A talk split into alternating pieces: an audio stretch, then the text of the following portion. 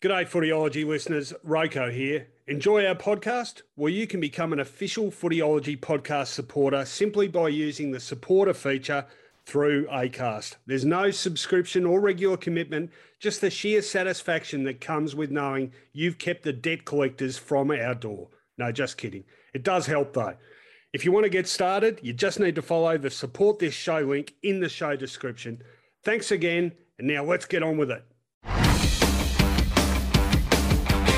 Welcome to the Footyology Podcast with Rohan Connolly and Mark Fine. G'day everyone, welcome to the Footyology Podcast Lockdown Edition number 378. No, not really. That's just what it feels like in these isolated times and uh, in this horrible period for us all. Hope you're all surviving, doing the right thing, uh, isolating yourselves, social distancing, washing your hands all those mantras that have come to be part of our daily existence. Uh, I'm in the Connolly studios again, but my footyology co host, Mark Fine, is pushing the buttons down at Southern FM as I say a very good morning to him. Good morning, Rohan. Not that I really know what morning it is, to be honest. Uh, days really fold into other days now, don't they? It's, it's quite, diffi- uh, quite difficult to work out what day it is, but I'm assuming it's Easter Monday. Is that correct? Uh, it is, and uh, ordinarily at this time we would have read about our 15th recap of the fantastic Hawthorn Geelong rivalry. Yeah, that's right. And uh, we would be gearing up for what is no doubt one of the big matches of the AFL season. And it's um, that's where I'm starting to lose it a bit. I'm I, for a couple of weeks there, I was remembering, okay, we're up to the equivalent of this round or that round I think this is mm-hmm. what was round four. Is it? Oh, yeah, yeah. We're heading into round four. Right. Okay. So how's the how's the make believe season going? Who's looking good? Oh, Richmond, I guess. I'm, I'm not quite sure. I've I've really disconnected myself from footballers.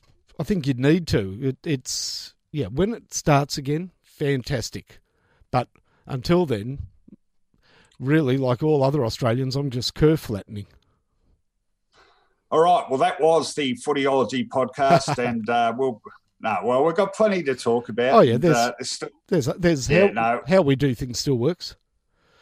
Yeah, uh, there's certainly a lot of um, speculation. That's going to be the uh, bulk of the footy chat, I suspect, in the next few weeks. I'll tell you what isn't speculation, though, Finey, and that is hamburgers and one variety of them in particular. Andrews hamburgers, the magnificent Andrews. It, it's fantastic to know that that takeaway establishment continues to service not only the people of Albert Park, because they're 144 Bridport Street, Albert Park, but also the surrounding suburbs. I, I know that under the current rules, you probably shouldn't be driving too far for an Andrews hamburger, but I reckon uh, it's an essential service they're still out there. They're providing that essentially beautiful bun, that superb, juicy patty, all the fresh vegetables that you eulogise every week, Rohan. So it's essential to get good food, and Andrew's Hamburgers are still doing it. 144 Bridport Street, Albert Park. That's a great plug, and I, I, like the way you've finally now picked up on the adjectives inherent in a good plug, particularly when it comes to food. Actually, I'm going to be talking a bit later about food. Of course, not to the same quality of the magnificent Andrews Hamburgers, 144 Bridport Street, Albert Park. Tell you what, Finey, I'm also in the uh, market for a house that isn't falling around, uh, falling down around my ears. Can you help me? West Point Properties, Nick Spartels. This will finally, in the end, we will return to our normal lives. And why not celebrate life, knowing that you might end up in your house for longer than you expected in a beautiful house? And West Point Properties, Nick Spartel provides that build. So there you go. That's something to think about. He's also located in inner southeastern Melbourne. Something to keep your eye on. Great house renovations because life will get back to normal. Please believe that. I'm certainly trying to remind myself of that uh, as we go through these strange days indeed. But we still have a lot to talk about, uh, plenty of news about when and how the uh, season may resume. Uh, we've got plenty to talk about uh, with our musings on life in general. Uh, we're going to go back in time to a year of my selection and talk about the best music, movies, TV, and footy memories from that particular year, and the rant off, all that, all those regular segments that uh, we've come to know and love, and we've made you listen to just by the by. Time to get into it, Finey. Let's not muck around. On Footyology Newsfeed. Okay, well, obviously the major topic, uh, well, just about the only topic of conversation is uh, COVID 19, the horrible toll being wreaked by that virus. And uh, I was just having a look before at the numbers across the globe now, and it is quite distressing and quite surreal. Uh, did you, did you course, just on that? Did you hear this morning? and it really reminded me of when I was younger, a TV show that I used to love, The Goodies, that Tim Brooke Taylor has passed uh, as a result of COVID 19. Tragic news.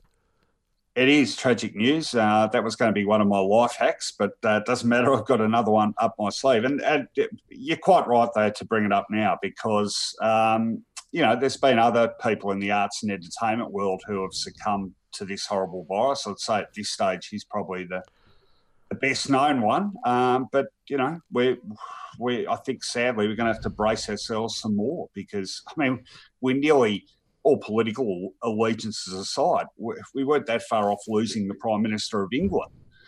Um, you know, he he's just been released from hospital and said it could have gone either way. So you know, it really sort of hits home just how dangerous this thing is, and um, you know, there's still a lot of uh, ground to cover before we get anywhere near um, getting over it. And then, the, of course, the recovery in economic uh, circumstances as well. However, uh, as it applies to football, um, I guess the most important thing, finding was uh, Daniel Andrews, Victorian Premier, yesterday, basically saying this current state of emergency will be with us until at least May the 11th. Now, that is what 20 days before that mooted uh, reconsideration mark of the AFL season starting again May 31. So I would say with that news, uh, given the fact that we are essentially in a state of emergency until May the 11th, three weeks uh, is a very, very short time. Uh, the AFL, when they announced how the season might look, were talking about at the very, very minimum a three week, probably a four week lead up. So there's absolutely no way we're going to be starting at the start of June. I would say the absolute earliest, absolute earliest we can look at resuming would be the start of July. And even that would be very, very optimistic. How do you see it? Yeah, spot on. Good to get some clear direction from the Premier. I think that's helped. And it, I think, fits in with the AFL timeline, don't you feel? That May the 11th, uh, uh, a, a, a, statement there will allow the AFL to come back and give a update on that aimed for date when training well, recommences. This this is one of the big problems, right? That you know it's such a logistical exercise that there's going to have to be a sufficient period between an announcement about whatever that date is and the recommencement of proceedings, but it's just impossible to get that certainty because the goalposts shift not only on a daily basis but on an hourly basis, and that's why you know just digressing for a moment, there's commentators at the front of the paper saying we need certainty and they must announce on this date that we. I mean, it's just insane because the best medical experts in the world have absolutely no idea how this is going to look in even a couple of weeks. I mean, that you know there are uh, hopeful projections if we continue to flatten the curve, if we continue to do this, this, and this, but that doesn't take into account how people are going to behave, does it? I've got to say, I mean, beyond the football again, one of my fears is that people will start getting complacent, start reading too much of this speculation about when, you know, when's it going to end, when's it going to end, and I, I guess, uh, let the safeguards fall away, and then we're just back to square one. I think that is a very real danger. So, again, in terms of the footy, uh, you know, I, I think the gap between whenever those restrictions are even slightly relaxed and the start of any AFL action has to be at least a month, I would have thought. And that already, given that May 11th date that Andrews has said, leaves us, you know, at the basically at the start of July. And of course, this is a statement by a state premier, the Premier of Victoria, where AFL is a national competition. So his and Victoria's timeline may be very different to WA, South Australia, Queensland, and New South Wales, where there are teams. So we are looking more for national guidance than for state guidance. And then we have to establish whether or not teams will be sent to playing hubs or whether teams will play out of their normal states. Uh, there's so much water to go under the bridge that it's impossible. It is really just a, a, a throwing a dart at the wall at the moment.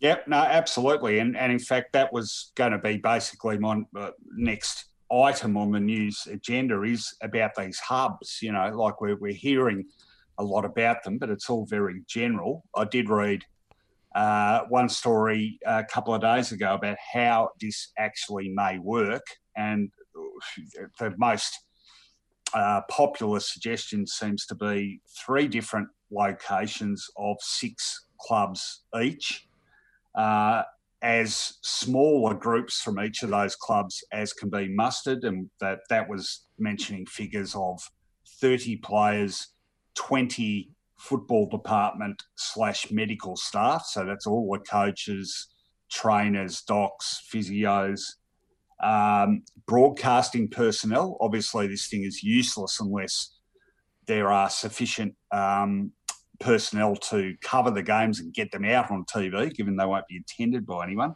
Umpiring people, uh, you know, administrative staff. Uh, so you're talking about in each hub a gathering of about 400 people. Now, here's here's the rub here because there's 400 people in very close proximity to each other. Yes, the bulk of them will be finely tuned young fit athletes, but by nature of you know uh, how some of the people work in the industry, there's going to be people of our age or older. There's going to be people uh, only as fit as us or as healthy as us. God forbid. Um, you know, so so there's a, a risk straight away there. It only takes one person being infected in a group of 400 odd people all jammed in together to make that a very problematic exercise indeed. Uh, obviously, they, they, would have to have the most rigorous testing, more rigorous than just for general society. If you're going to have that many people in such close quarters, you know, so it's almost at odds with the whole idea of doing it. And then, as you say, uh, and a very important point, you've got these different regulations for different states, the need to quarantine if you're crossing particular state borders. Um, it's a it's a logistical nightmare, I would have thought. So it's fine and well for people to talk about hubs and islands and this is how we do it. But there are so many logistics that need to be thrashed out if that's going to happen that I would see setting the whole thing up taking at least a month. I would have thought. Hubs have have they been thought through correctly? Uh, you still need to play teams that are not in your hub, correct? Yeah, yeah. I mean, all that does is take, if you have six teams, that takes account of what, five matches per club? Correct. And you've still got to play teams from other hubs. And we've seen that it's travel. We've seen exposure to air, air, um, airline staff, stewards, uh, you know, I don't know what they're called now, um, but flight attendants, flight attendants, pilots, uh, people charged with the responsibility of getting people on and off airplanes. They've become infected with COVID 19. Once anybody from within a particular hub travels, you're then exposed to the the greater public through contact via travel. I mean, it just hubs to me don't really seem to answer the question at all. So ultimately, it's going to be whether or not football can AFL football can meet what is going to be the very delicate job of disassembling stage three back through stage two and one, but they will be different stages two and one than we travelled to get to stage three, if that makes sense. There's going to be the need for government to be very sensitive in how they dismantle the isolation that we're currently in and the flattening of the curve that's been successful in stage three will be maintained by pretty rigorous means. And I know people are sort of pointing towards, say, horse racing and the fact that that has continued, but by its nature, horse racing does have social distancing sort of inbuilt because of you know just the size of the horses. It's easier to maintain. It's a contact sport, AFL football, and I just question whether or not the rules that will be surrounding the disassembly or the the the re-establishing of normal society will allow for a contact sport to be played. I think social. Yeah, di- I yeah. think I personally think social distancing is going to be maintained until there's a vaccine. Yeah, I, I, I think that's likely, and and also which means no football. say- which means no football till there's a vaccine. Yeah. Yeah. Well, that that could be a long, long way down the track. The other point there is that even as we walk back through the various stages, um, it can't just be a dramatic shift from one to the next, uh, both logistically, but in terms of safety. So, yeah, I mean, you, you, it's okay to set up a hub, but as we said, that, you know, if it's six teams, it's only going to look after five games. Then what happens? You know, do you shift to another hub? Well, that involves more risk with travel, more quarantine, more logistics. So it's fine and well for you know, and I, I'm not suggesting for a moment that AFL people haven't been right across this and, and looking at all possibilities and covering the bases, but certainly the the media speculation about it, it's just said, oh yeah, we're going to set up hubs. Well, yeah, good one. You know, I'm going to fly to the moon. I mean, it, it's just you know, there is so much organisation that has to happen, if that is even a possibility, that it sort of leads me to a point which I will touch on in life hacks. Um, you know, about the the worth of of going to this trouble. No, that's a really good. Um, that's a really good point, Rohan. I, football journalists and, and we've got some of our football shows continuing. Those sort of talk fests, footy classified on the couch, those sort of programs continue on, and I think the people that present those might be in a bit of a bubble because, yeah, they're presenting a football show and they're looking at everything from the perspective of the AFL and when it's going to start again to be honest, that needs that that will be low on the priorities of governments, and so it should be. we we need to get people back into the workforce and re-establish an economy that doesn't exist anymore. And football is going to be way down the list, and it needs to be way down the list. So I hope people aren't who love their football and watching all these programs and the NRL have done the same thing. They, they're really talking from very much their own perspective, and they've been chastised now by leaders in New South Wales and Queensland. Guys, footy, it's a, it's a big business. There's no question, but it will have to step in tune with every other business and every other every other uh, social measure taken to make sure that we don't have an outbreak of this COVID nineteen. And as I said, the, the I had a theory once that you know the morale of the nation would be best served by playing football. The morale of the nation would be best served by people getting their jobs back and you know getting back to somewhat of the position that we were in before this all started, and that does not include footy. No, and uh, I mean the other thing I was going to say there, and you touched on the NRL was, you know, if AFL football is going to be accused of living in a bubble, and I do agree on that. Some people, I mean, what universe the NRL in coming out and sort of unilaterally announcing a date for resumption? And I mean, yeah, you're right, and I, I think it's it's good sort of demonstration of just how, uh, you know, without mincing words, how far some of these people have their heads up their ass, you know, because they're they're a they're a bigger fish to fry, and uh, you know we all want this stuff back, but uh, yeah, there's no way that it can be expedited at the expense of public safety and and um, it's just our, you know some of the stuff being mooted and some of the yeah I, I guess the evidence that people involved in both these sports you know just absolutely live in a complete cocoon. Um, P- Peter V'landys, to be honest, Peter V'landys uh, incredibly still holds a, his a senior position with racing in New South Wales, as well as a major position with the NRL, and I guess emboldened by his successful uh, attack on the home of Group One racing in Australia, Victoria, which had the Spring Carnival and, of course, the Melbourne Cup week at Flemington, really as the showcase piece of Australian racing, and he took it on and. Uh, through the creation of the Everest and increased prize money uh, for major races, New South Wales Sydney racing became relevant again. I think, you know, emboldened by that successful gambit, he's now taken on COVID 19 with the same bullish approach. But, mate, it's a virus. It's not a racing carnival. Uh, you need to show it a little bit more respect than just this is the date. Very Donald Trump like, you know. Uh, medical advice be damned. I've got a business to get back on its feet. So, Peter, no. Uh, well, in, in defence of him, uh, re the Donald Trump analogy, he at least hasn't been uh, tweeting stuff about how well his press conferences have been rating.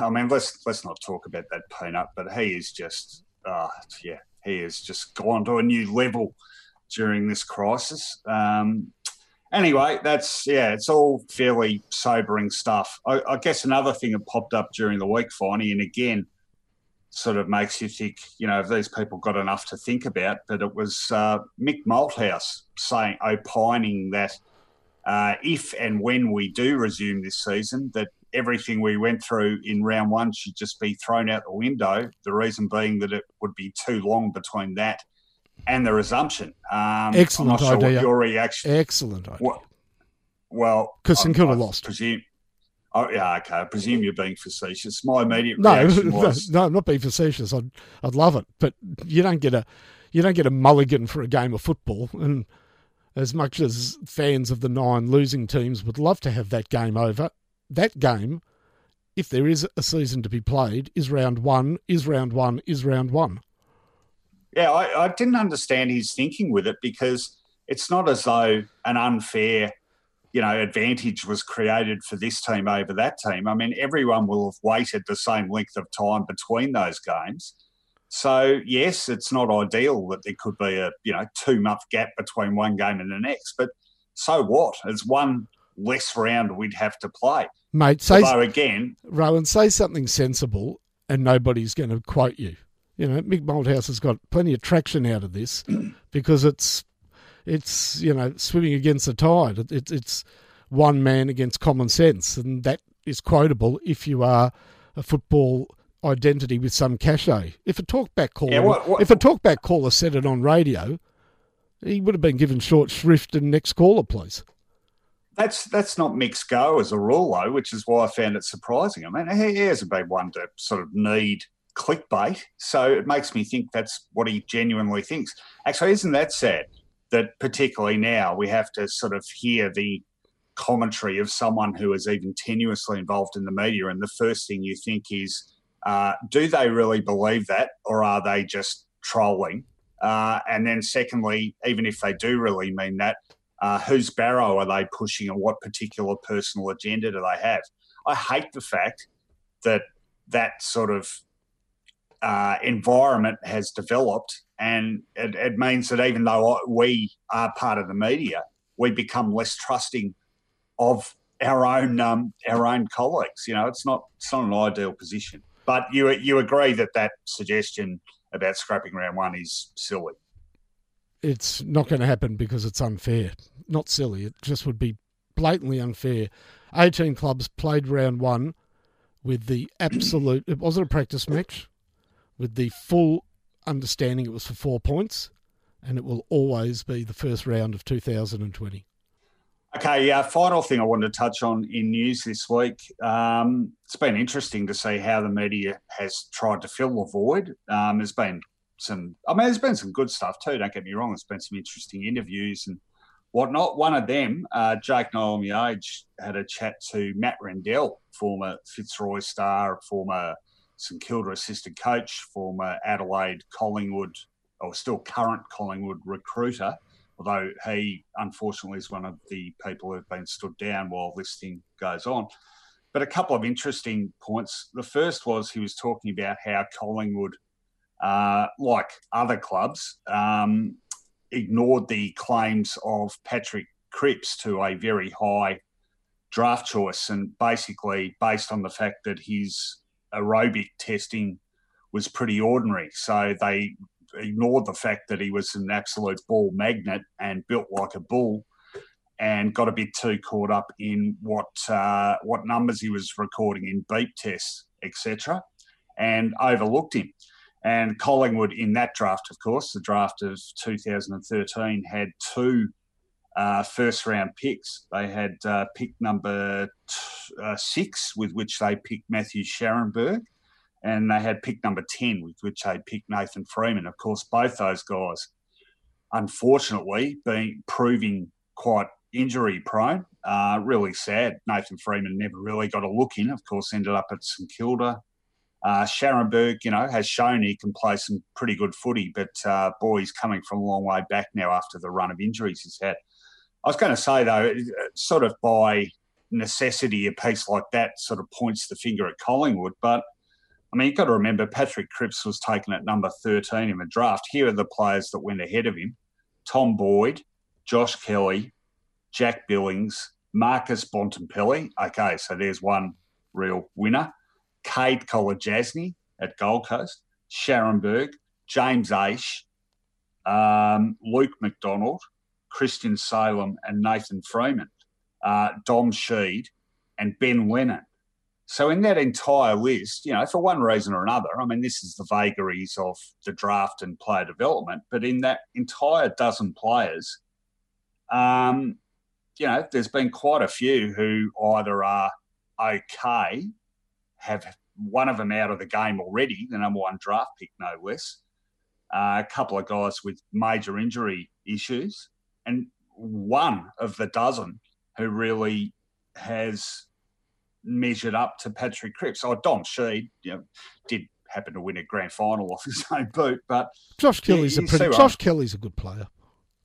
Oh, sorry, sorry. Yeah, yeah, I, I overlooked Josh Kelly, but I mean, it, I, I just find those sort of exercises a bit unfair on recruiters, really, because it sort of it sort of makes it seem like obvious that everyone should have seen what Patrick Cripps would become, and he's another, yet another example that, in a lot of ways, he got no idea. It's there's a whole lot of water to go under the bridge first. Well, that that's mad making that sort of stuff, picking the eyes out of drafts with twenty twenty the 2020 vision that comes with hindsight.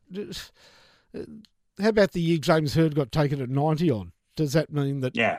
you know, 80, whatever, however many previous choices were inept and, and all those people involved had no idea what was going on?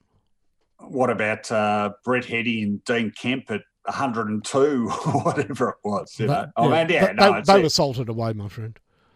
The other, the other um, thing out of this interview that I took note of, and I thought of you straight away actually, was uh, Matt Rendell's contention that had Grant Thomas remained St Kilda coach, St Kilda would have won two, if not three, premierships. What do you think of that? Yeah, look, he was obviously closely aligned with Grant. That's not impossible. There are so many things that almost happened for St Kilda that didn't happen. One misconception about Grant Thomas that I'm sure Matt Rendell Rendell would back up. In fact, I've heard him talk about it privately. Uh, there was a belief that Grant Thomas had no respect for ruckman, and St Kilda mm-hmm. St Kilda had a paucity of ruckman under Grant Thomas of any quality, and that's where they fell short in 2004 2005. St Kilda went within an absolute whisker of signing uh, Big Dean Cox from the West Coast Eagles. Had mm. had Michael Gardner not got a late season injury, I can't remember, was it 2003 or thereabouts? Uh, West Coast were going to clear Dean Cox to St Kilda. Yeah, but, yeah. But, well, like, they, requ- they required him. So it, it's yeah, well, sliding again, doors again, there.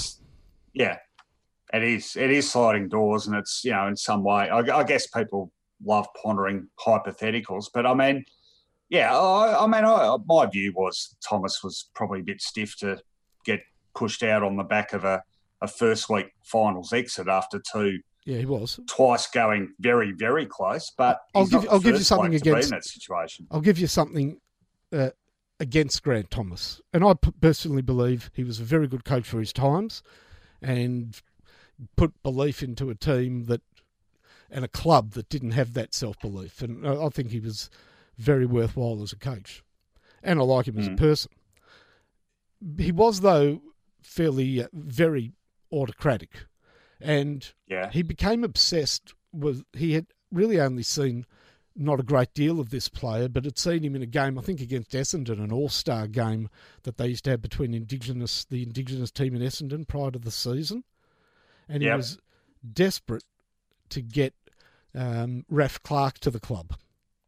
Yeah, and then recruiting man John Beveridge did not want to take Raph Clarke, and he had a player mm. that he specifically wanted to take in that draft that Raph Clarke was taken in and overruled by the coach, who had very little knowledge of the issue other than uh, knowing that he had Xav, at the, his brother, at the club and had seen him play in a highlights package, really, and overruled yeah. the signing of Beau Waters. Now, you know, Beau Waters, pretty tough, capable footballer, premiership player, and I think any team would love to have had a Beau Waters in their side. It's funny because they played a similar position most of their careers, Raph Clarke and Beau Waters.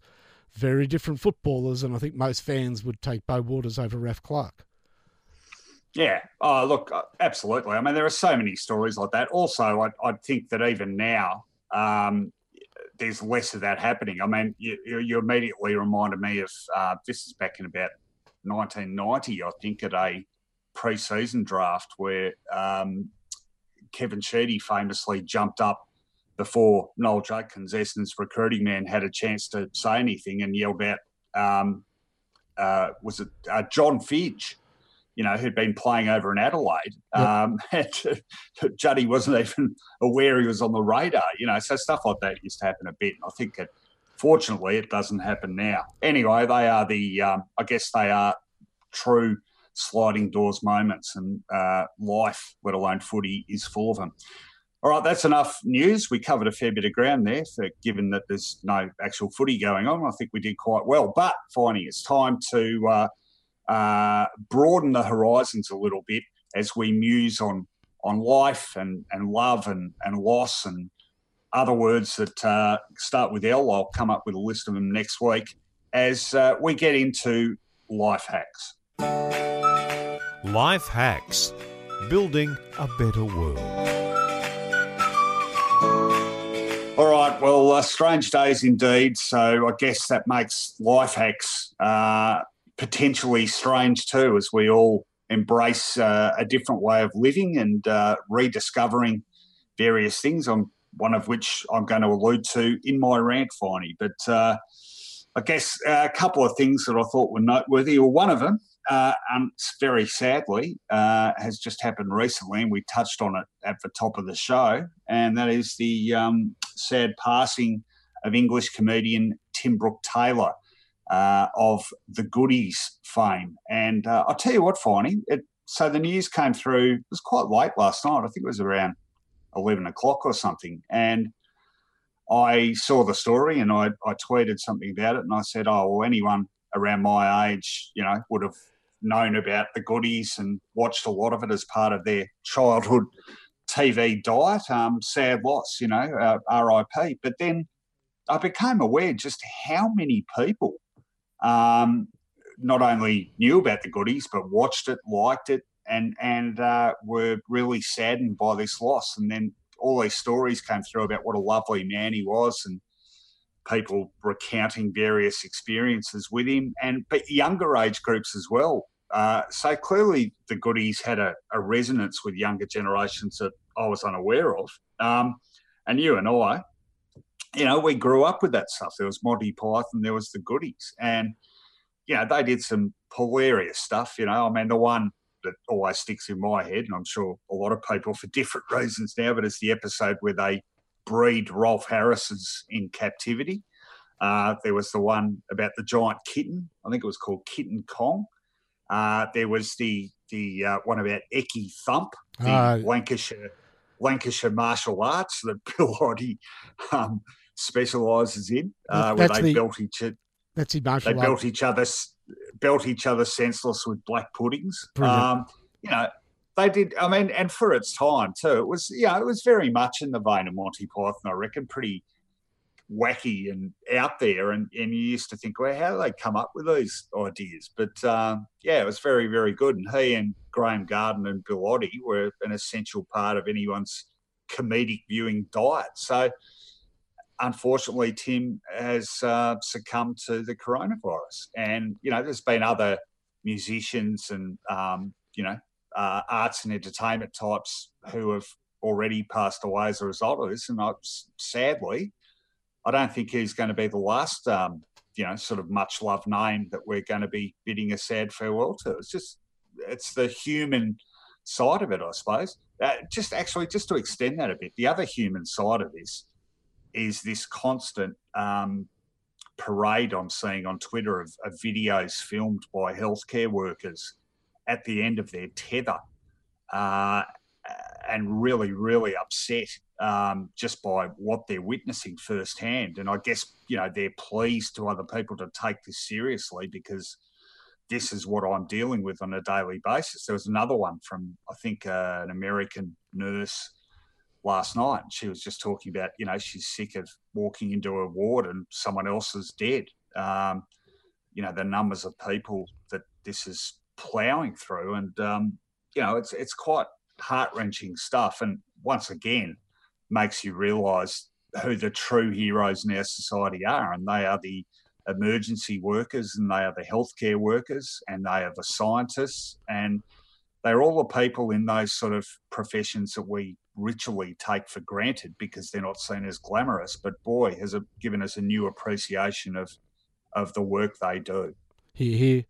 Just on the goodies, I, I sort of found them a, a re, a, when I first came across them a bit silly, and I think they uh, grew on me by saturation bombing it because they were on five nights a week. And from memory, yeah. they were on when the commercial channels had their news. So any self respecting kid didn't want to watch the news, obviously. we wanted to watch something other than the news. And I, I, remember one episode that just really, one moment that really tickled my fancy was do you remember the show down at the OK Tea Rooms? Yeah, yeah, yeah. And that's where that's where um Graeme Garden put on his geologist's hat. And he said, if I know anything about rock formations and afternoon tea, because they'd already discovered scones or scones, as the argument went, and jam, and then he stuck his pickaxe into the ground. If I know anything about geology and afternoon teas, where there's scones and jam, there has to be, slams his pickaxe into the dirt, and he gets a geyser of cream. yeah, yeah I do remember that uh, uh, the OK Tea rooms. Yeah, I do remember that. All right, uh, you're up. Okay, so my first hack is COVID 19 related. And obviously, many of us, all of us, I think, are, are watching a lot of TV as a result of being housebound. And if you do have cable TV or, or pay TV, probably as it is now, Foxtel in particular, you've and other services as well. You get the Discovery Channel, and I've got to say, I saw a because I, I, was taken aback as I flicked through upcoming programs that there was already a documentary on Discovery about COVID nineteen, and this this documentary has been put together by the Chinese government and the Chinese Health Authority, and it is the if you want to get an inside, a sort of a, a window into Chinese paranoia, Chinese selective censoring Chinese documentation and the desperate need for a country like China to maintain or create an impression of themselves that is favourable with the rest of the world, then you've got to catch this. It is, and I, I, really do get a sense that they must have paid the Discovery Channel to put this on. This is a version of COVID 19. It's spread, it's handling, and the future, the world future, that paints China as heroes. It overlooks. How it, is that? Well, it, it describes it as a, a worldwide pad, pandemic and certainly doesn't lay the blame of its spread stemming from an inability to close Wuhan down or an inability for the Chinese government for quite a while to concede that it was caught that it was transferred from person to person. They lived in a world of denial where they said it was only transferable from um, animals, particularly ones consumed at wet markets, uh, to human beings. And that delay, unfortunately, coincided with the Chinese New Year and saw 5 million people leave the epicenter, which was Wuhan. But this documentary completely overlooks that. It does the traditional um, quotes from doctors, many of them Chinese, but two, one Australian, two females, one English woman, one Australian woman, who are effusive in their praise of Chinese handling. It goes on to explain, and, and it does it, it has a timeline. So it goes like um, January 13th, February 14th. And when a new date is presented, all they the statistics they give is the amount of people that have recovered in China from COVID 19. No death toll. That is mentioned at the very end of the program once. But uh, the claim is that the rest of the world now is getting consultation, and Chinese doctors are travelling around the globe to help stem the ep- epidemic. And the flattening of the curve in Italy is a direct result of Chinese intervention.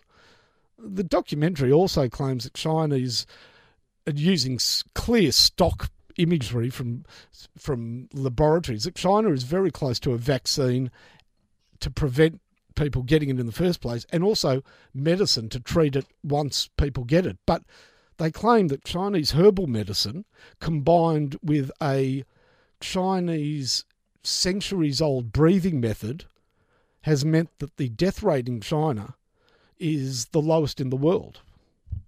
Now, uh, as I say, we have become used to places, certain countries misrepresenting facts to feather their own bed. But the fact that the Discovery Channel played this documentary uh, begs the question whether it was a financial decision or just a misguided uh, management decision, because this is an infomercial clearly created very quickly and not so slickly, to be honest, by the Chinese government to deflect attention and deflect the fingers that are being pointed at the Chinese government for what has become a pandemic that really should have been, as tragic as it would have been, a Chinese epidemic. Yeah, no, very interesting stuff. Although I've got to say, it sort of makes me smile a bit because Discovery Channel is on Foxtel, right? Yep. Um, Sky News is on Foxtel. You heard of Sky News? Oh yeah, that's that's that's a lot closer to home in Wuhan yeah. and China. I'll tell you what, the degree of propaganda that goes out on that, that crap is uh, uh, uh, rivals anything the Chinese put out. No, it's a it's a, a fair point. I, I, you made me think of. Uh, I remember when SBS, not long after SBS started, and my dad, being a film critic, you know, used to watch a lot of foreign movies, and I remember one night sitting down with him to watch this um, Chinese movie, and the very first lines in the movie, which came up on subtitles, obviously, was this uh, young woman looking earnestly at, at, the camera, saying, "The people of China are happy now. The Gang of Four have been arrested." well, I'll, I'll, give you a, I'll give you a personal insight into Chinese, the Chinese obsession with their own image as portrayed not only to the rest of the world but to themselves. Many years ago, in another life, I worked for an automotive company and we travelled. I and the boss travelled throughout China, visiting large factories that helped manufacture four wheel drive suspension for our company or were pitching for the business. And we ended up on an internal flight and you know, before the we we were travelling with a translator. Do you know before the before a flight, generally a member of the flight crew stands up and goes through the safety procedures. Yes. Well, a member of the flight crew stood up and went, obviously in Chinese, in Mandarin, on a on a five minute um, monologue, and it was respectfully our translator listened to it and then translated or praised it afterwards. And he started speaking. I said, "Oh, uh, you know, was it about you know what to do in the case of emergency?" And he said, "No, no, no, no, no. What happens before every flight is they stand up and say that the People's Republic of China has the safest airplanes in the world." the best airplanes in the world, that you are in the safest of hands because the Chinese government's technology means that there is less chance of crashing on a Chinese plane than any other plane on the planet. By the way, that is so not true. And it was a basically five minute um, party created spiel about the brilliance of Chinese aerospace and not one oh, word about what to do in case of an emergency. Well, no one on our flights listens to that either. yeah, no.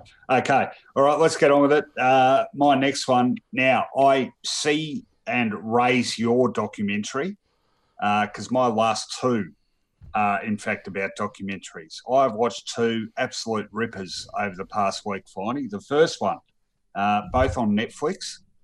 Uh, the first one, and I tweeted something about this and got a huge response. So clearly, it's resonated with a lot of people. But if you haven't seen it and you're a fan of a fan of the round ball game, I cannot recommend highly enough uh, a series called. And the first season was on uh, a fair while ago now, probably a year ago, and this is the second season, a documentary called Sunderland Till I Die and it follows the travails, and that is definitely the right word to use in this case, of Sunderland AFC, uh, formerly of the Premier League. And so the first season followed them uh, when they went down from the Premier League to the Championship. And uh, I guess the plan initially was, oh, you know, they'll have a pretty good year and go back up or at least be in contention. Well, no, that didn't happen because they had such a poor season that they got relegated from the championship to League One. And um, remarkable when you think about it. And uh, season two is just every bit as good. It's a bit shorter, there's six parts of it, but it, like all those great sporting docos, it takes you inside the club, not just the playing side of things, but um, you, you're meeting a lot with and um, seeing a lot of the owners. Um, uh, Stewart, uh, I've forgotten his surname, but Stewart, the owner, and his sort of right hand marketing man, Charlie, is a bit of a not a spiv, but he's a bit of a, a slick sort of marketing type. Um, you see, you know, the inner workings of the club. Um, there are in depth interviews with the the players, the uh, manager, a guy called Jack Ross, for whom you need subtitles, even though he's Scottish. Um, it's uh, you would love it, Finey. You've got to watch it. But any anyone that has even a passing interest in soccer, um, particularly English soccer, you must watch this because it's so well done. Uh, also, the perspective it gives you on the fans. You know, just what you know. We think AFL footy and Australian footy is important to us. The part that soccer plays in the lives of a lot of these people, and and without cultural stereotyping, a lot of these people aren't. Um, you know, uh, they're not in the best economic circumstances uh, or in the highest socio-economic groups. So, and the football club is just so important to them. So it follows them as well. And um, I, if you, well, it's easy to look up what happened to them in this particular season they're documenting, which is last season, 2018-19. Uh, but it's pretty dramatic stuff. And uh, each episode goes from uh, anywhere from about 45 minutes to 50 odd minutes. But it's absolutely riveting stuff and uh, just terrific. And so, yeah, sports documentary. Um, so, some sports do them better than others, but uh, soccer is a sport that does it particularly well. And this is a fantastic doco. Sunderland Till I Die on Netflix. Absolutely watch it if you have any interest at all in the round ball game.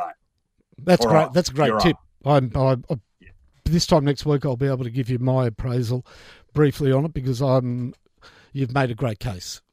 I'm going to stay on Netflix, mate.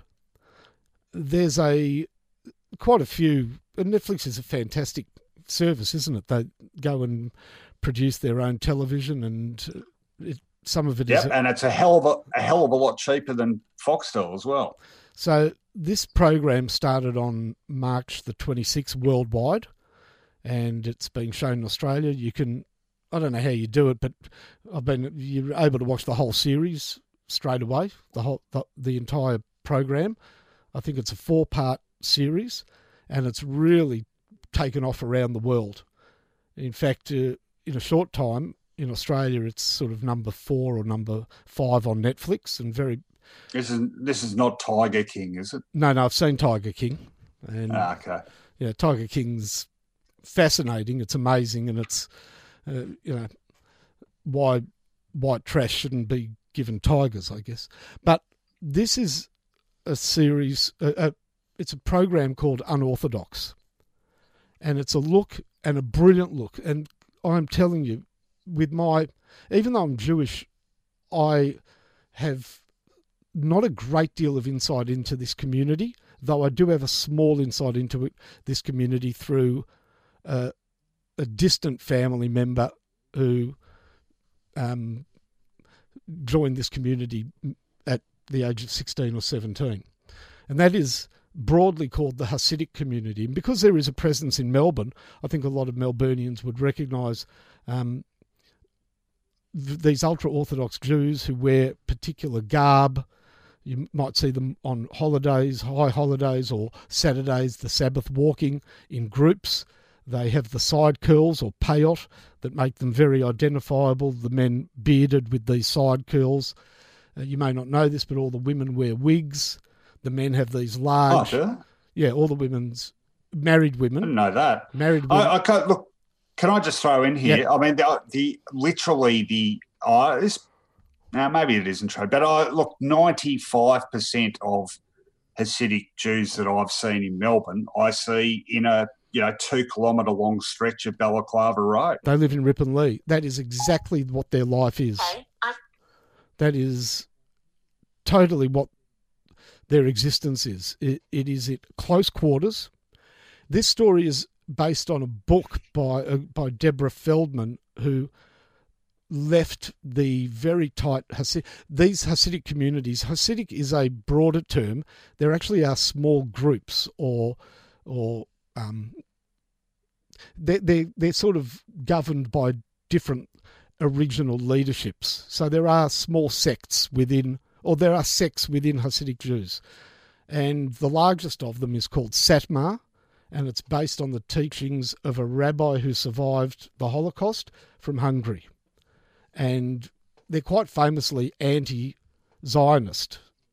Whilst they believe in living in the Holy Land, they don't believe in the state of Israel because they believe that should only be created by the return of the Messiah.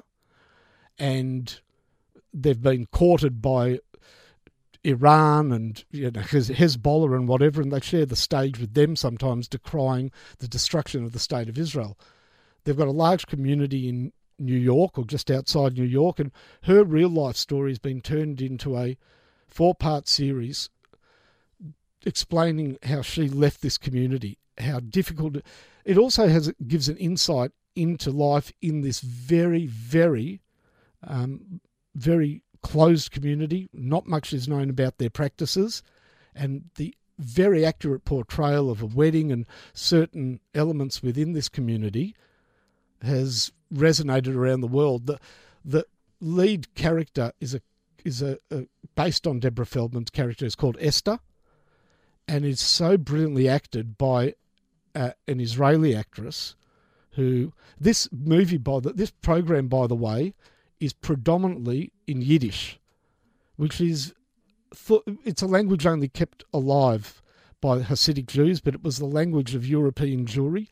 It's a morphing of Hebrew, German, and now English. It's very interesting to hear modern Yiddish with many English words in it. It's an incredible insight, very accurate, and brilliant acting, and the story is also quite captivating unorthodox. It's a must if you've got Netflix. All right. I'll, I'm marking it down.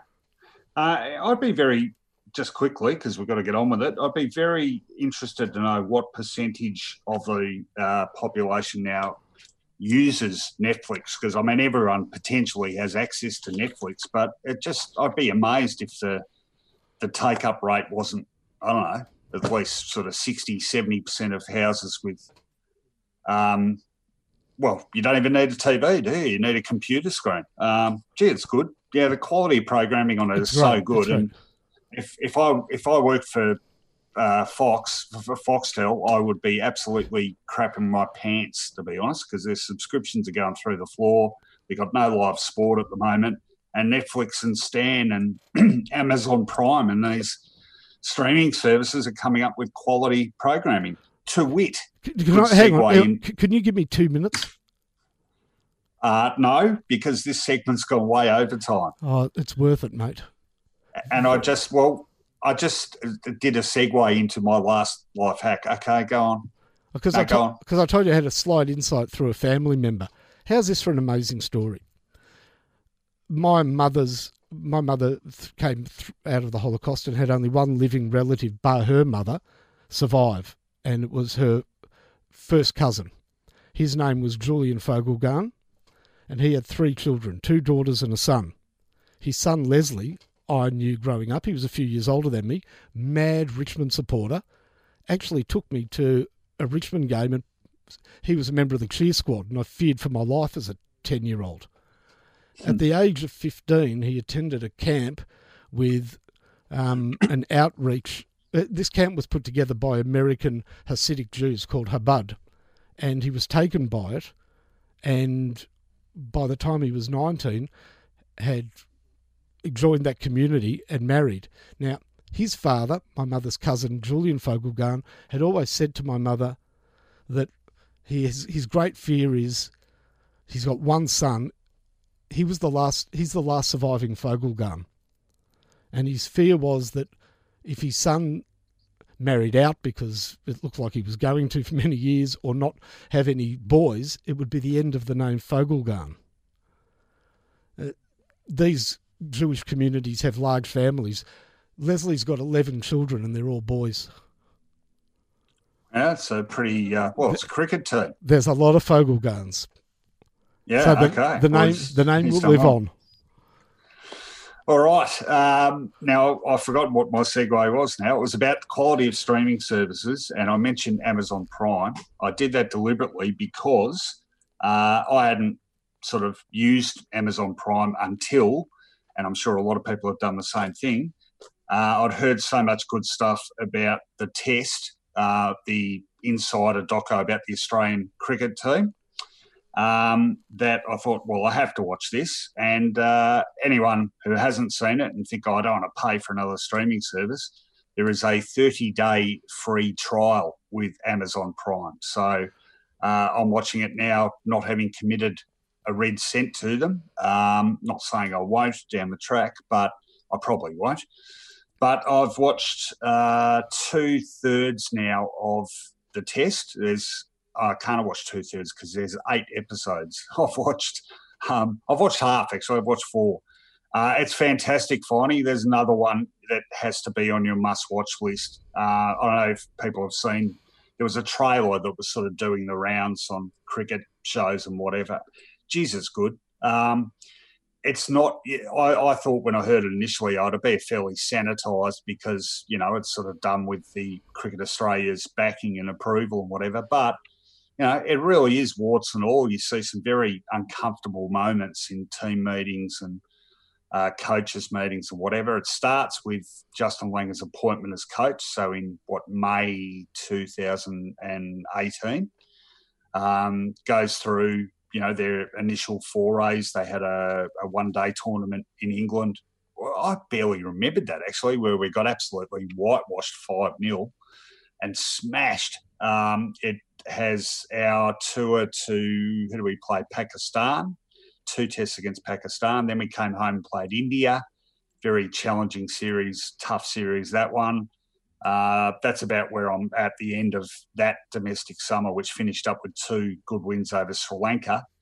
Um, and the good stuff yet to come, the Ashes, uh, the holding of the Ashes in England. But Uh, just it's you know extensive interviews with Langer, the coaching staff, the players though. There's you know really good interviews with the players.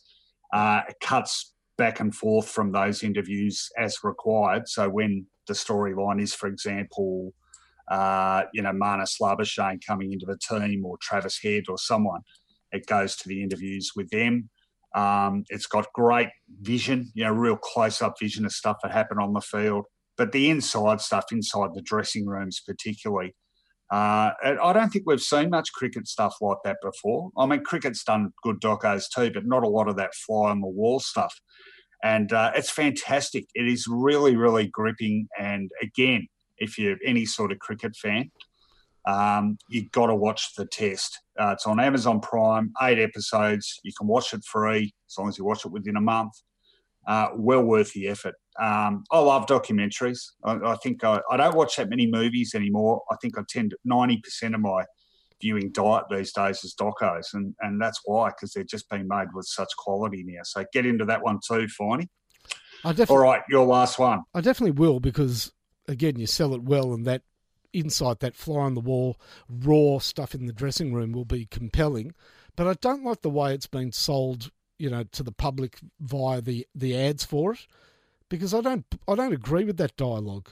They sort of it's sold as Australia. I can't remember what the ads were. Well, it it, it has Malcolm Turnbull. It it sort of shows it, it's the sell is that the Australian Australian cricket was at an all time low after Sandpaper Gate, and yeah, and this is the story of its of its um, rebirthing and ending as the ad proclaims. You know, we all know the story, the ultimate, you know, the the the great finish, the the fairy tale ending. It's not a fairy tale ending.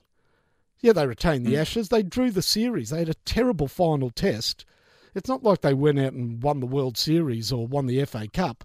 Uh, it doesn't quite resonate with me that Australian cricket was at an all-time low, which I don't agree with anyhow. But uh, okay, if you want to create that story, then you can, I guess but the resurrection didn't result in Australia ending up on top of the world. They didn't win the World Cup in one day cricket, and they drew a series in England that was a very good effort, don't get me wrong, but had a very, very disappointing final test.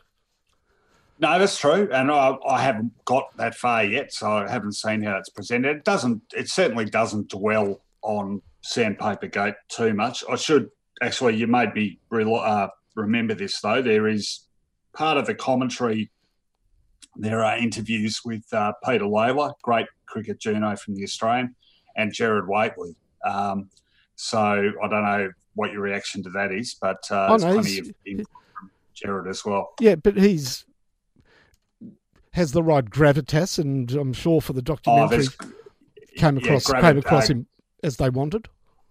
It's pretty earnest. Yeah, um, there you go. It's, it's pretty earnest. All right, your last one. Okay, my last one. Again, with time on my hands, I find myself heading. Sort of, I get on the internet, I start looking up things, and I go down a rabbit hole. Do you do that ever? You just. I do that every night. Yeah, the, I go where the search engine takes me, and I don't know. I end up in places where I didn't intend to be when I started, but you can have very rewarding experiences. Well, you you do you do that literally, not just metaphorically. Yeah, thanks. So, I think that there is an Australian that is not duly recognised. That we are living in the times we are living in times of a, a great Australian, and it was backed up because I ended up on these lists of best actors and actresses in the world. Do you know who I'm talking about? Uh, well, it's pretty wide field. Okay. Uh, Chris Hemsworth. Um, no, no, no, no. This Judy is... Davis. No, no, mate, Judy Davis. I Cate Blanchett. Correct. Cate Blanchett. Oh, really? Cate Blanchett. Okay. Appears just pulled that out of the air. Appears over and over on respected sites as being in the top ten actresses of all time, greatest actresses really? of all time. Okay. One list, which has, which is the 25 greatest Hollywood actresses alive today, and then has the subheading, and you'll be surprised that Meryl Streep is at number one, has Cate Blanchett as the number one living actress on the planet today. But over and over, there's not a list where she's not in the top 10. And this means wow. this means excluding some of the great names of of film, you know, because you can't have them all in the top 10. But I'm talking about magnificent actresses like Helen Mirren, uh, the great American actresses. I'll tell you who are the consistents in the top 10 are Cate Blanchett, Meryl Streep, and Katharine Hepburn. And beyond mm. that, everything is up for grabs. A white company. It's a white company. And she's an Aussie, an Aussie who had, has had to work incredibly hard. And the reason I mention it now is her star is just going to rise and rise because we're about to be exposed to a much looked forward to miniseries coming out of America called Mrs. America, dealing okay. with dealing with the rights movement for women throughout the 60s as women, you know, unshackled themselves from the kitchen and joined the workforce and look for equality. And she is the star of that. She is never questioned for her work. And probably the greatest praise was one site that said, Know this of Cate Blanchett. If she is in a movie, that movie will be elevated because of her presence. Whether a small independent production or a blockbuster, whatever was intended by the writers and the producers will be exceeded by her performance. Here, here. No greater praise hath the arts and entertainment world. No, no, very, very good call. Um, all right, there is enough of life hacks for this week. Uh, what do you say, Finey? Uh, we jump in the time machine and go back a few decades.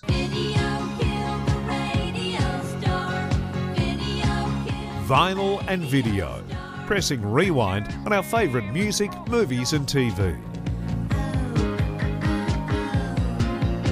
Well, it's that time of the week again. We step back in time and revisit a particular year, the best uh, music, movies, TV, and old footy memories from that particular year. My choice this week, Finey, and I've decided to step back just a touch over four decades to 1979. We were both in year nine. We were both about to firmly enter our adolescence. Um, that that year hold any particular memories for you? Oh yes, you know, I, the young boy. I, it was around then my attention turned to one thing and one thing only. Uh, yes, probably ditto. certainly turned that year away from my schoolwork, and yeah. um, uh, fortunately, I managed to get back on track relatively quickly. However, it, um, it was um, the year my, my mother found my stash of pornos as well. Oh, okay. Yeah, yeah. No, I, I got. I no, no. Let's not go there. I inherited a huge stash of porn when I was in year seven. Actually, I was only twelve. Wow. Uh, it was a pile of. I was walking home one day from school with this mate of mine, and it was outside like a an old folks' home, and there was this huge stash of porno mags left out the front, and he found them. He found them, so he took them home anyway, he turned up to school very red faced the next day and, and he'd already been busted. So he was going to throw them out. And I said, I'll have them. Uh, and I had fairly liberal minded parents, so I was allowed to keep them. Um, so it was, it was quite a quite a discovery. All right, uh, music. Um, uh, big year for music. Some massive albums came out in 1979, among others, uh, London Calling from The Clash, uh, Pink Floyd's The Wall, huge seller, that one. Uh, Supertramp, Breakfast in America. Tom Petty and the Heartbreakers, Damn the Torpedoes, uh, which had Refugee on it. That was a pretty massive hit. And a favourite of mine, finally, I flogged this record at the time, The Police, Reggatta de Blanc, which of course had Message in a Bottle. So, you, so hang on. Also, so, so, you had porno magazines, but you, yeah. but you were flogging police record. Interesting. I was flogging the police, yes. So poor choice of words there. Also, uh, another record I thought was great in 79, The Cars, Candy O, uh, which had Let's Go on it. But uh, no contest in terms of my favourite album out of 1979, Finey, And in fact, so favourite that uh, in my top 20 albums countdown on Twitter, which has been going the last couple of weeks. And thanks to anyone who gave me some decent feedback on it, it was a lot of fun. My number four album of all time, as seen on that top 20 albums countdown Finey, came out in 1979. And I reckon a lot of people know already what I'm talking about. I'm talking about the mighty ACDC and their mightiest release, Highway to Hell. What an album, Finey. Just a winner from start to finish. Here's the track listing Highway to Hell, Girls Got Rhythm, Walk All Over You, my equal favourite Acca Dacca song, Touch Too Much, Beating Around the Bush, Shot Down in Flames, another ripper, Get It Hot, and my other equal favourite Acca Dacca song, If You Want Blood, Love Hungry Man, and Night Prowler, of course, finishing uh, the last track, Night Prowler, finishing with the final words ever spoken by Bon Scott on record, signing off with the catch cry from Mork and Mindy, popular at the time, Shazbot Nanu Nanu. Uh, it's a great album. Uh, Mutt Lange was the producer on this uh, first Acca Dacca album that hadn't been produced by uh, Vanda and Young. And uh, uh, look, they did a good enough job, but he just gave them a, a little bit more polish. And it's tight, tight as a drum. The riffing between Angus and Malcolm Young is just a, uh, it's well, it is music to your ears. Uh, the whole thing sounds fantastic. They would look Powerage. I love Powerage too, which came out the year before, and I like love Back in Black, the first album Bon didn't sing on. But um, Highway to Hell is for me the pinnacle of ACDC. Uh, just a magnificent album. If you haven't heard it, because you've got some sort of prejudice about Acca Dacca being bogan rock or whatever, do yourself a favour. Actually have a listen to it. It rocks, and it rocks hard, and it's absolutely bloody terrific. So that's my pick of 1979, Highway to Hell from the mighty ACDC. You're did, up. Did you really say do yourself a favour? I did. I say that all the time, and not, not even not even con- self consciously. And it's trust me, it's the only way I want to be compared to Molly Meldrum. That's okay. All right. I, I, I compare myself to him as a loyal Saints fan. There you go. All right, my pick is an album, and I know that you.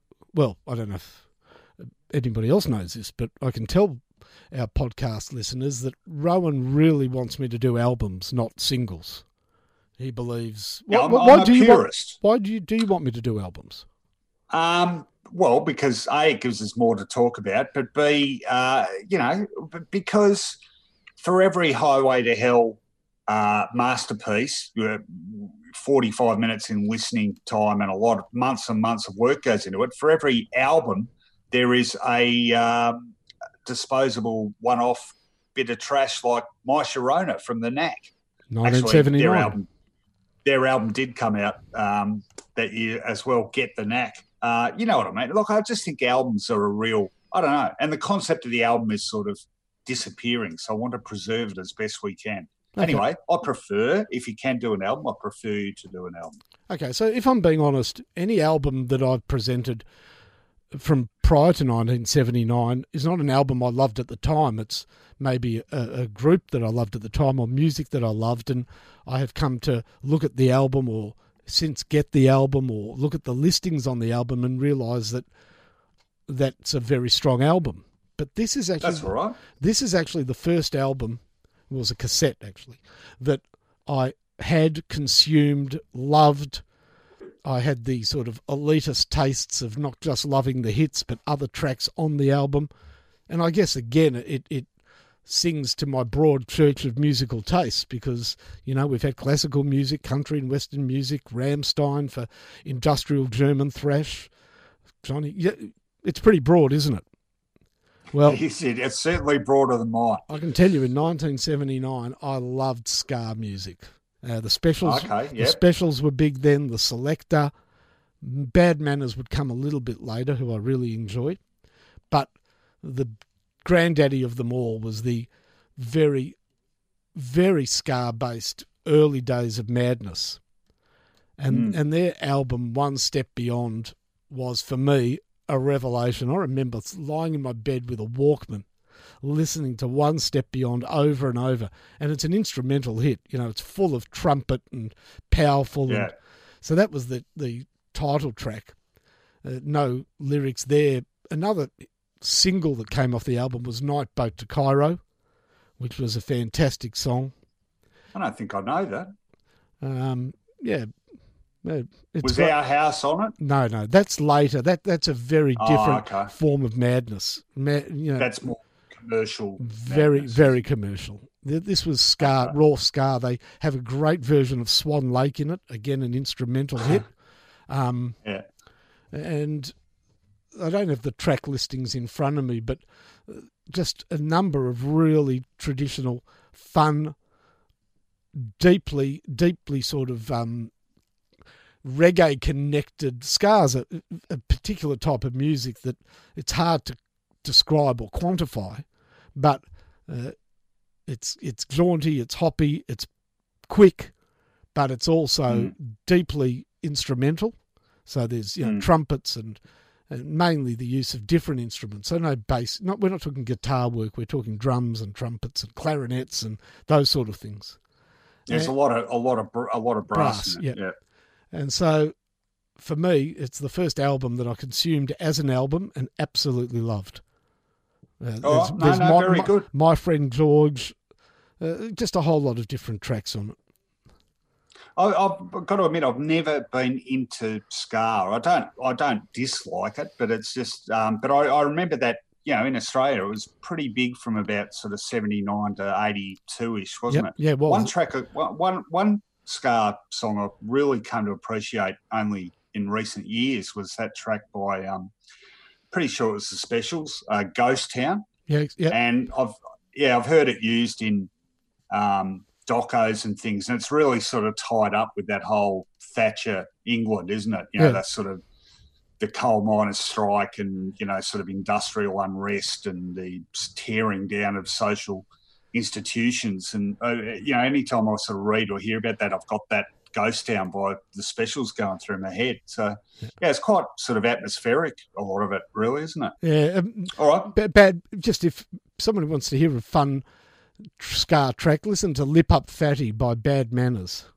That's a good, Lip really good up track. fatty. Yeah. Okay. All right. No, interesting selection. All right, let's talk movies. Um, some huge movies of 1979 included Apocalypse Now, Alien, uh, Being There, Peter Sellers, uh, quite like that. The China Syndrome, uh, Manhattan, Woody Allen, 10 with Bo Derek, speaking about um, lusty adolescent boys. That was a big one for them. Um, I've gone for a movie, which, funnily enough, Finey, when when I've never forgotten this movie. I went to the uh, opening this movie with my dad, who was a, a film critic. I think I've mentioned that on this show. Um, and for a long time, I've sort of thought, oh, this was a you know a sort of nice little little movie that you know not many people would know about. And then when I was sort of researching it last night, I, I I didn't know this, but it was nominated for an Oscar in four different categories, um, and actually won uh, the Oscar for Best Original Screenplay. Uh, it's a fantastic movie. It's uh, directed by Peter Yates, and it is called Breaking Away. Do you know that, or have you heard of that movie? No, is that? It's not, Okay. it's not a cycling movie, is it? Yes, it is. I've seen it. Then, then I do Yeah. know it. It's it's it's well, it's not just a cycling movie. It's about it's okay. It's about four kids growing up in Bloomington, Indiana. They've just finished high school, um, and they're not quite sure what they're going to do with their lives. Um, the actors, uh, Dennis Christopher, who plays the main character Dave, who is a bit of a dreamer. He's obsessed with cycling, and he loves the Italian cycling team. They're his heroes um, and uh, he gets around sort of pretending to be Italian, sort of talking Italian and adopting all the cultural sort of motifs of modern day Italy. Um, and he takes it a bit overboard because he gets a crush on a girl from the local university, and uh, that comes to grief because his ruse is discovered. But uh, Dennis Quaid's in it as well, Daniel Stern. Uh, Jackie Earle Haley, they play the four kids. Uh, there's uh, Dave's parents. Um, the local kids are called cutters because the local sort of populace tends to work in the quarries, and uh, the uni kids sort of look down their noses at these kids. So it's a bit of a class thing too. Ends up with a big cycle race at the university. Um, so it's a bit of a sort of you know sporting triumph movie of sorts, but it's about relationships and class and um, there's some really nice understated humour in it. There's some quite poignant sort of commentary about um, you know relationships between people of different backgrounds. Uh, I just love everything about it. For you know that sort of mainstream American production, it's quite sensitive and understated, and uh, it's a terrific movie. So if you haven't seen it, uh, check it out. Breaking Away is my pick. Yeah, interesting. I'd go for a movie that really, I think, is universally has been seen. Would not take. I'd be surprised if many people haven't seen this movie or at least heard about it. Monty Python, you touched on with the passing of Tim Brooke Taylor, influential band of English comedians, uh, John Cleese, um, Eric Idle, I've got to go through these now. John Chapman, Michael Palin, Michael Palin, Graham Chapman, Graham Chapman, the late Graham Chapman, Terry Gilliam, more for illustration. Yeah. yeah. And they famously put together non sequitur sketch comedy in England that was absurdist, following on maybe from the Goons and that English style of comedy. And mm. they dabbled in, and they started to do movies. And uh, they created a movie called Jabberwocky, which was again a strange sort of discombobulated uh, feature film of a lot of Terry Gilliam's work involved in that. Uh, then Monty Python and the Search for the Holy Grail through the Middle Ages. But it was their treatment of the most, whether you are Christian or not, probably the most momentous time in in the development of man, certainly theologically and onwards spiritually, the life of Jesus and their handling of it through the story of life of Brian, I think is them at their at their absolute greatest. Brilliant comedic um, moments in it, uh, sort of uh, not sketches, but self-contained hilarious bits, you'd call it, that put together a very intelligent movie uh, questioning religion a little bit, questioning the story of Christ, but in the end, giving a version of it that is warm and easily absorbed by believers and non believers alike. It gives us the magnificent song at the end, incredible to think that a few years earlier, if I told you a movie would end with Christ nailed to the cross singing Always Look on the Bright Side of Life, uh, you'd say that the creators would be um, stoned to death. But it was a fitting end to a brilliant movie. My favourite scene is when they sit in what is sort of a, um, I guess, a, a mini Colosseum as the Romans set up throughout the Roman Empire and they're watching the day's goings on there's a vendor there selling otters' noses, but there becomes a bit of a um, ideological battle between members of the Judean People's Front and the People's Front of Judea, and very much tapping into sort of um, different factions, say of um, Palestinian Liberation Organisation, Palestinian Liberation Party, etc. But all that Middle Eastern politics, and in fact, they're all exactly the same people, just with different named organisations and very funny and culminating in that famous "What have the Romans ever done for us?" bit, which I'm not even going to give give it because it's so brilliant. It is how how brilliant is that for comedy in in comedic oh, terms? Yeah, and and uh, of course one of the most oft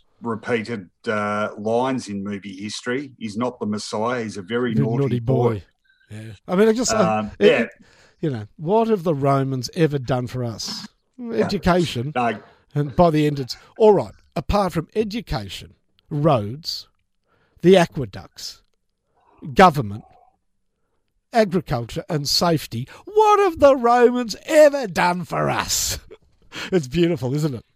Uh, uh, great movie, great movie. Loved it at the time. Seen it innumerable times since. Good selection. All right, TV. Now, again, uh, probably a comment on TV in historical terms. I found uh, pretty slim pickings on the TV front in 1979, but among other shows, we had uh, the Dukes of Hazzard, Benson, Trapper John MD, which seemed to go forever. Uh, Knots Landing, the uh, American soap. Uh, one I thought you would pick, Finey, uh, Minder. Uh, of course, Dennis Waterman and, um, oh my God, I've just had the worst blank. Who plays Arthur Daley? Um, What's his name? George Cole. Hello? Yeah. Who? George Cole. George Cole. Is that his name? Yeah. Oh, I thought it was. Okay. Um, anyway, Minder, very popular. And uh, not nine o'clock news, which was only on here briefly, I think, but that was um, pretty funny. That was with who's in that? Pamela Stephenson, Rowan Atkinson, Griff, Rhys Jones, Rowan Atkinson. Do you, uh, do you, remember the sketch with the gorilla? Gerald the gorilla. Tonight on tonight on Insight, we have famous zoologist so and so with Gerald the gorilla.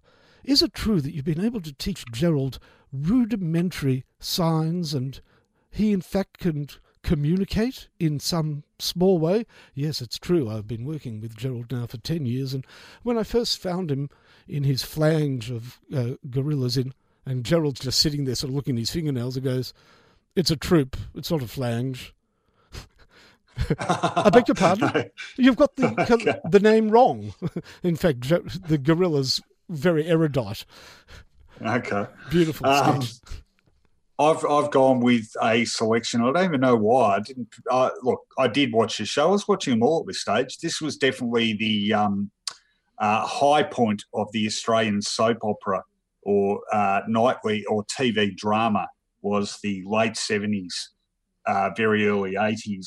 Uh, of course, you know, we had uh, Cop Shop, um, Country Practice, Blue Heelers, you know, blah, blah, blah. But coming off the back of Cop Shop, it was sort of around that era, we had uh, a show which ran for three years, 188 episodes, and it was called Skyways and uh, I watched a, a, a, some of the stuff on YouTube last night to remind myself of the theme song and whatever. But one thing about Australian soaps was the cast seemed to be universal, and you sort of got confused every time a particular actor popped up, having to remember uh, what character they were in this one and what character they were in the one you, you're about to watch the next hour on another network. I'm talking about uh, Tony Bonner, who in Skyways played airport manager Paul McFarlane. Tina Bursill, the um, ambitious and slightly devious assistant manager of the airport. Bill Stalker, the tough security guy with a heart of gold, played Peter Peter Finelli, whose character actually did transport to Cop Shop. Um, and he was on with Kris McQuade, the feisty, uh, strong woman who I can't remember who she played in Skyways, but she was always feisty and strong. Joanne Samuel, the nurse in The Young Doctors, who played Kelly Morgan, one of the uh, desk people in Skyways. Ken James, he of Skippy fame, played an air traffic controller, and so on and so on. And it concerned the lives, loves, uh, and other L words of all these people that worked at the Pacific International Airport. And uh, that was definitely the height of soap opera watching for me. Finding 79, I used to watch Cop Shop. I used to watch Skyways. Uh, I was watching The Young Doctors. You name it, I was watching it, and all Australian product. And do you think they can make an Australian soap opera now? Well, pro- perhaps, thank God, no, they can't. Anyway, that's my choice of TV show 1979. What's yours? Actually, do you know why I, I didn't watch Skyways? Do you know why I didn't watch it? Why? Because it was absolute shit.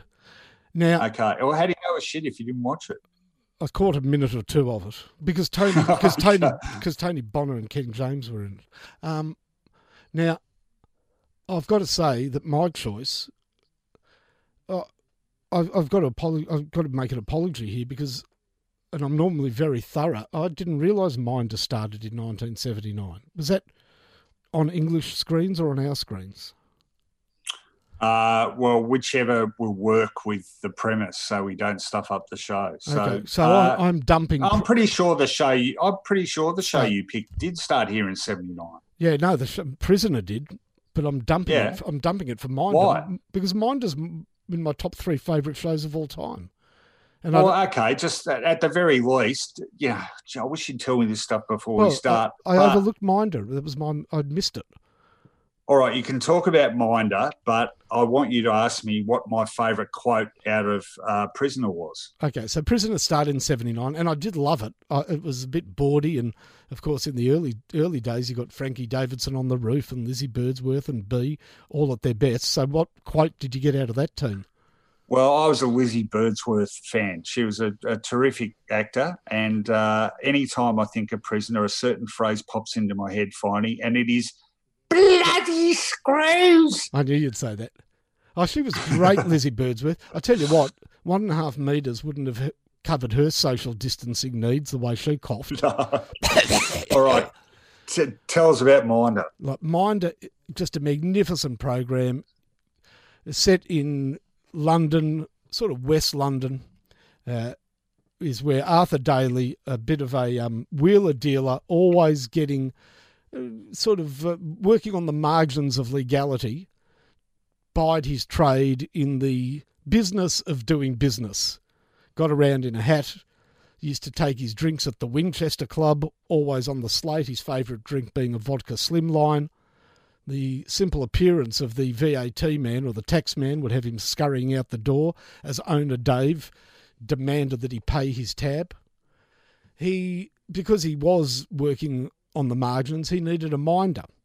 And for the early genesis of the program and the first part, the first coming of Minder, his offsider was Dennis Waterman, who Arthur would describe as very handy. My boy, my boy uh, Terry Tell played the character Terry, uh, sort of am- part-time boxer. Lothario, always popular with the women, and used his fists in a fair way to get Arthur out of various sticky spots. Uh, Arthur had his run ins with the police, always reoccurring characters. Uh, probably the most famous of them, Inspector Chisholm, who he used to drive completely insane. There was a hiatus, and then there was a return of Minder. A lot of people thought it wouldn't succeed, where Terry was replaced with. Uh, I'm not sure the actor's name because he wasn't a very prominent actor. Um, his nephew, and so no Dennis Waterman, but it was still a very successful program. It spawned some good acting careers as well. There was a very young, um, uh, oh, Brian Winstone. Um, you know the actor Winstone, um, big English actor. I can't remember his first name. It'll come back. I was going to say Brian Winton. No, but um, he started off in Minder. I'll give you my two favourite lines from Minder that sum Arthur Daley up to a T. One, when he was on the jury of a miscreant who clearly had committed a crime, and Arthur was trying to convince the rest of the jury to let him off. And there was an Indian woman on the jury. And he looked at the woman and he said, You can't convict him, madam. One look at his boat and you'd realise the man's innocent. And she said, I'm sorry, I don't know what boat means. And he goes, My apologies, boat race, which is, of course, rhyming slang for face. Nice. And, and the other great one was when he was in a pub quiz, and he had, was part of a pub team that was supposed to have a genius on it. They're going to win a fortune, but it came down to Arthur to answer the tiebreaker question, Yeah. And the question was for the for the win. What is a sitar? And he smiles. He goes, "I know this. An easy shot. What is missed in front of goal." Very good. Very no, I did like mine. I didn't watch it all the time, but I did like it. Um, all right, we've got to wrap this up quickly. But before we go from vinyl and video, a VFL memory and uh, very appropriate 1979, of course. I've gone for uh, football oddities, Finey, uh, Yes. of which there were quite a few in 1979. Uh, to wit, the infamous sprinklers incident out at Waverley. So the old night series, of course, had teams from all over Australia.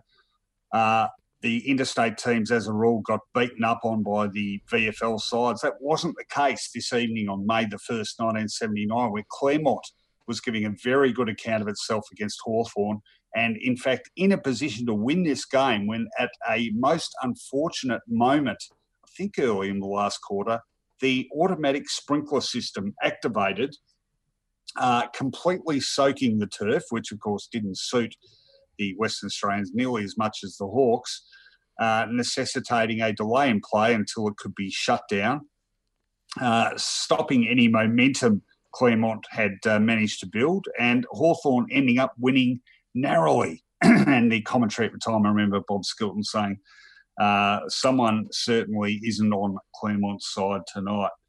So that was one weird one. A second weird and funny one was the old Commodore Cup, the reserves competition, which in its first year as a Sunday TV exercise in lieu of Sydney games, or there were a couple actually in 79, but on a weekly basis. The seconds played firstly at Moorabbin in front of literally no one sometimes. Uh, anyway, one of the first games was between Carlton and Hawthorn with the veteran Percy Jones desperately trying to work his way back into the senior side. He was doing it tough in the twos.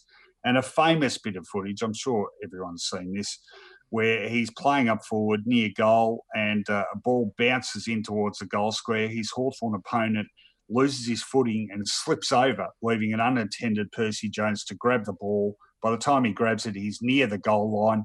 In fact, he's right up against the goal post. He uh, reaches down to tow it over the line and manages to miss the ball and actually kick the goalpost, the ball rolling through harmlessly for a rush behind. Uh, one of the funniest moments in football history. So that was number two. Number three was going to be the famous case of the elephant at Arden Street, which got spooked and ran amuck at some pace with uh, the poor female handler sitting on top. Uh, and uh, until finally, and I, I, was going to include this because it was in the 1979 um, chapter of the sensational 70s, and again, when I went to do a bit of research, I found out it didn't actually happen in 79, it happened in 1978, which made me think when the sensational 70s initially went to air and they talked about the elephant running amok, was anyone sitting there at home going, hang on, this happened last year, not this year? Or did no one bat an eyelid for some reason because people I don't know, sort of took things in their stride or assumed that what they were watching actually happened in the year it was said to have happened. Anyway, so a bit of a mystery on the football oddity front, but uh, they they are my football observations from '79. What are yours? The year of the giant wins, high scoring time, wasn't it? 1979. Huge. It was was one of the one of the high scoring seasons in history. Yeah, huge scores were the order of the day. Uh, for my team, St Kilda, the season started well enough, even though they lost a huge number of players after 1978, where they made a great run at the finals. They opened the season against the reigning premiers Hawthorn at Moorabbin and beat them. Unfortunately, by round four, things had fallen well and truly. The wheels had come off, and they the signs were there that a trip to Victoria Park was not going to be a pleasure. Uh, when you've got Don Disher, big Ballarat ruckman who looked more like a, wrestler, professional wrestler, than a footballer, up against eventual Brownlow medalist Peter Moore, who, by the way, he got four weeks for hitting in that game. Um, you knew things were not going to be great. I was at that game, and by the time the final sign rang, I was standing in the outer that was completely devoid of anything bar 10 St Kilda supporters because we had witnessed the greatest loss in the history of football. To that stage, 178 points. Uh, St Kilda managed wow. only three goals, 11. Uh, Collingwood kicked 30, what was it, 31 21? 31 21, 207. Yeah, uh, it was the debut, interestingly enough, of Peter Daicos and legs mm. goes that he was brilliant, and he was very good that day. But interestingly, he was not one of Collingwood's eleven goal kickers. He kicked no mm. goals for that afternoon. The leading goal kicker was Craig Stewart, then a Collingwood forward, would later go on to be a Richmond fullback. He kicked six goals. Rene Kink helped himself to four goals. Um, Max Richardson got goals. There were goals just being popped in by everybody. There were three Shaws playing the brothers Tony and Ray, and the non connected Derek. Um, oh, yes. St Kilda's team was not terrible, I'll tell you that, on paper, but only three goals kicked, one of them kicked by a person who was heralded as a great recruit from WA, Gary McDonald. I would have rather Norman Gunston play than that Gary McDonald. He kicked a goal. Cunningham kicked a goal, and Sidebottom, who went from a very good player to inept in 1979, kicked a goal as well. So at that stage, you know, the records just tumbled that afternoon, and Collingwood's highest ever score. I think it was certainly the highest win in football history, and uh, just a, a day of shame for St Kilda. But luckily, as a St Kilda fan, and incredibly, didn't have to wait long until the record winning margin in football was eclipsed. Because round 17 that year, Fitzroy took on Melbourne, and the Demons could manage six goals 12 at Waverley, whilst Fitzroy rammed on 36 22 to win by 190 points. The West Australian full forward Bobby Beecroft kicked 10, Warwick Irwin kicked five, goals five, I think. Bernie Quinlan could only manage four, but it was an enormous win, 190 points, still the record winning margin in football. At that stage, the highest score ever in football, later to be eclipsed by Geelong up on up on the Gold Coast. But do you know there's a couple of there's some amazing coincidences between those two games, Rohan? Uh, what are they? in the first quarter, both Collingwood and Fitzroy kicked seven goals, seven. Oh, okay. At half time, both St Kilda and Melbourne were two goals, five. Wow. And incredibly, both Collingwood and Fitzroy kicked exactly 10 goals, five in the last quarter. That is spooky. It's good, isn't it? That is that is good. Um, not much footage of either of those games, unfortunately. Uh, no, what are that, you doing there with your all good phone, Finey It's banging around in the background. There. All good, all good. But that, uh, it, it's a pity that there's not footage of those games. Certainly, the you know both of them, even though they were thrashings, famous games of football, weren't they? Absolutely. As you say, a very high scoring year. Okay, we better wrap it up there. That is vinyl and video for this week. We will go back to another year in time next week. I think we should finish off this show with a good rant, Finey. Let's do it. On Footyology, the rant off. Okay, no messing around with the rant. I'm fired up. I'm ready to go. Count me in. One, two, look at you. I'm pissed off with my lack of culinary skills, Finey. It's always been a big void in my repertoire of talents, and it's really coming home to roost in these days of lockdown well, lockdown combined with having to live your life vicariously via social media. Actually, hang on, I was already doing that way a bit long before we all had to shut ourselves inside. But you know what I mean. Of all the consequences of social distancing and quarantine, one thing I certainly wasn't counting on was the breaking out of a simultaneous epidemic of bloody baking. It's like Twitter's been turned into one giant Brumby's. Every second post is a shot of someone's freshly baked loaf of whole grain bread. And if it's not that, it's some new exotic recipe for sourdough. Call it a return to traditional values or a deep seated psychological need to find comfort in the everyday household tasks of yore. Call it what you like, but however you dress it up, Finey, I'm no bloody good at it. Not to mention the fact I'm likely to stack on the kilos just looking at all that carbohydrate, let alone eating any of it. But it's not just baking, there's people whipping up healthy looking salads all over the internet seriously, I'm seeing pictures of all this stuff that they claim they literally just threw together in a matter of minutes. And all I can ever think is the same dishes would take me several years to make. And most of that time simply to find out what half the bloody ingredients were. What the hell are these things? And why don't I know about them? It all seems so complex to me, Finey. If I had a cast iron rule about not eating anything with which I wasn't familiar, I would have died of starvation years ago. My ineptitude when it comes to the preparation of food used to be something I could just about get away with. But then all these cooking shows sprung out of nowhere, and the whole world was suddenly consumed by gastronomic banter I felt excluded from. They even had the kids doing it. It's not that I haven't tried, but put me in front of even the simplest recipe, and I go to jelly, which, funnily enough, is one of the few things I have been able to master. I start trembling with fear at the list of ingredients and instructions. No, I don't have any activated almonds handy. Where the hell am I going to find a quarter cup of eye of newt at 5:30 p.m. with a missus on the way home and the kids asking what's the dinner every five seconds? And will the oven blow up because I misread those instructions and put in two kilos of self-raising flour instead of two cups? When it comes to a cooking repertoire, I have precisely two tricks up the sleeve: a roast and salmon pasta. That's not much of a sleeve. In fact, I'd say it's one of those daggy short sleeve numbers with the pen stuck out of the top pocket and a bunch of keys jangling on my belt. I know I should be better at this stuff, Finey. I know I should be embracing something which could teach me about life's simple pleasures and help feed my family at the same time. But I think the horse has bolted. It's too late to become Gabriel Gaté. I figure at this stage of the game, there's only one type of cuisine which is within my grasp, will help preserve my dignity, and which I can potentially master without causing everyone around me grief.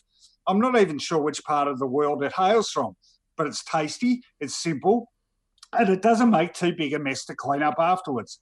I'm not sure if you're familiar with it, Finey, but thank you, Uber Eats. Rohan, darling, this is where you and I take divergent paths, don't we? I'm hopeless. I got no clue. Yeah, I've I've hit new heights. I, I was good before, but I'm better now. What what did your family? Because we are not spending money on takeaway. It's too expensive. We've had income slashing. So, what was on the menu for your family last night? Uh, last night we had pasta. Now I hasten to add here that my um, my lovely partner Abby is very very good in the kitchen, which oh, saves my saves my bacon literally. Uh, we had lovely pasta sauce and pasta and salad and garlic bread. So I'm very well looked after, but it's just if it comes down to me, I've got no idea. We had riz. Anyway, I'll, we had riz. I made riz with homemade hummus. All right, I told you about stuff I couldn't understand. I, I do like hummus. Right. Uh, all right, uh, I'm going to count you in. Three, two, one. Rant. You know, they say if you see a man walking along the street talking to himself, rambling incoherently, he's either insane, a complete nutter if he's broke, or he's eccentric and well worth listening to if he's got money. In other words, people with position and authority and wealth seem to get away with saying some crazy things and during this COVID nineteen break from re, break from the world that we're all enduring, it seems as though football's nutters, the wealthiest and most powerful, have no qualms coming out with some very strange ideas. Okay, Eddie McGuire's hubs are gaining some traction. I don't think they'll exist or work. Mick Malthouse wants to get rid of round one. Oh, Mick, really? But for mine, the absolute pick of the bunch would have to be powerful AFL media mogul Craig Hutchison's, uh, claim on Footy Classified or his gambit to have a Tasmanian team play in this year's AFL competition as Team 19. He says that it would inject money into the competition and says it could be done thus. All Tasmanians currently playing would have the right to return home from one season if they wanted. Every club would then have five players that would be untouchable. The Tasmanian team able to pick from outside that five within the salary cap to put together their bulk of their list. A mini draft and trade period to inject further players into the Tasmanian team. And all of this for just one season, as he would then put it back into cotton, into mothballs or cotton wool for maybe a decade away. Well, Craig, here's why your idea is absolute folly. One, the Tasmanian government will not be sinking the mega bucks into this project that you say make it so worthwhile for the AFL to pursue. Believe you me, governments, state, and of course our federal government will be looking to shore up their economies with essential services and individuals really thrust into the world of poverty to be taken care of as a first call of order. Sinking money into a one year football team would be so far down on the list for a Tasmanian government, it wouldn't be on the list at all. Two, what would be the purpose of this team? Surely Tasmania wants to be in the AFL and can only do so with statewide support and bums on seats. Well, these games are going to be played in front of no crowds. So, exactly what purpose do they achieve? Three, Tasmanians returning home for one year to make up the bulk of the team or part of the team. You have conceded that if they don't want to, they wouldn't have to return home. Well, there's not that many good Tasmanians playing in the AFL. There's no way Jack Riewoldt, in his last few years of football, would leave Premiership contenders or favourites Richmond to go and play for Tasmania for one year. Jeremy Howe, another top player, would not leave Collingwood, a genuine flag chance, to go and bide his time down the bottom of the ladder with Tassie. And beyond that, there's not a hell of a lot that really the your team, New Tasmanian's one year team, could call on. The biggest flaw is picking players outside the top five from every club. Do you remember what happened to St Kilda when they tried to get Barry Mitchell all those years ago? Apparently, they handed the Sydney Swans a list of five players they couldn't touch, and everybody else was on uh, available for selection. It caused enormous ructions at the St Kilda Football Club, with repercussions felt for years. Clubs are not going to name their top five players. Footballers have egos. It would cause problems at every single club to list players in the top five and leave others out. It's a crazy idea, and I guess one that in this world of uncertain futures was just being sounded out by yourself. But I tell you what, if me or Rohan would have come up with it, I bet you you would have given us the absolute rounds of the bloody kitchen. Ooh, strong words. Uh, I, I, tend to think it came more from the uh, world of clickbait Finey. No, it was on footy class. It was on footy classified. He look. Yeah, he said the subtitle of footy classified footy clickbait. Look, he admitted that it was not going to happen, and I guess it was just a discussion point. So, uh, uh that it, it comes from the world of there's no bad ideas here, except for that one. All right. Uh, no, well done. Uh, we're going to wrap it up there. Um, thanks for listening, everyone. Quick final plug to our sponsors, Finey. I love Andrew's Hamburgers, and so should you. They remain open at 144 Bridport Street, Albert Park. in these tough times, you can go and get the best burger in Australia, made fresh, as it always has been. And uh, past some beautiful houses there Dyson Heppell's, Scott Pendlebury's, Mike Sheehan's. They're all West Point Property Nick Spartel's creations. West Point Properties for the very best in a house build. Nice work. Thanks to our sponsors. And thanks once again for your company. And uh, really hope everyone out there is doing the right thing, staying safe, looking after those you love. And uh, let's all pitch in together and do what we have to do to try and uh, short circuit this thing as quickly as possible and get back to relative normality. Hopefully, we can keep you company at least in the meantime, and then after we do get back to normal. Thanks again, everyone. Uh, we'll see you next week.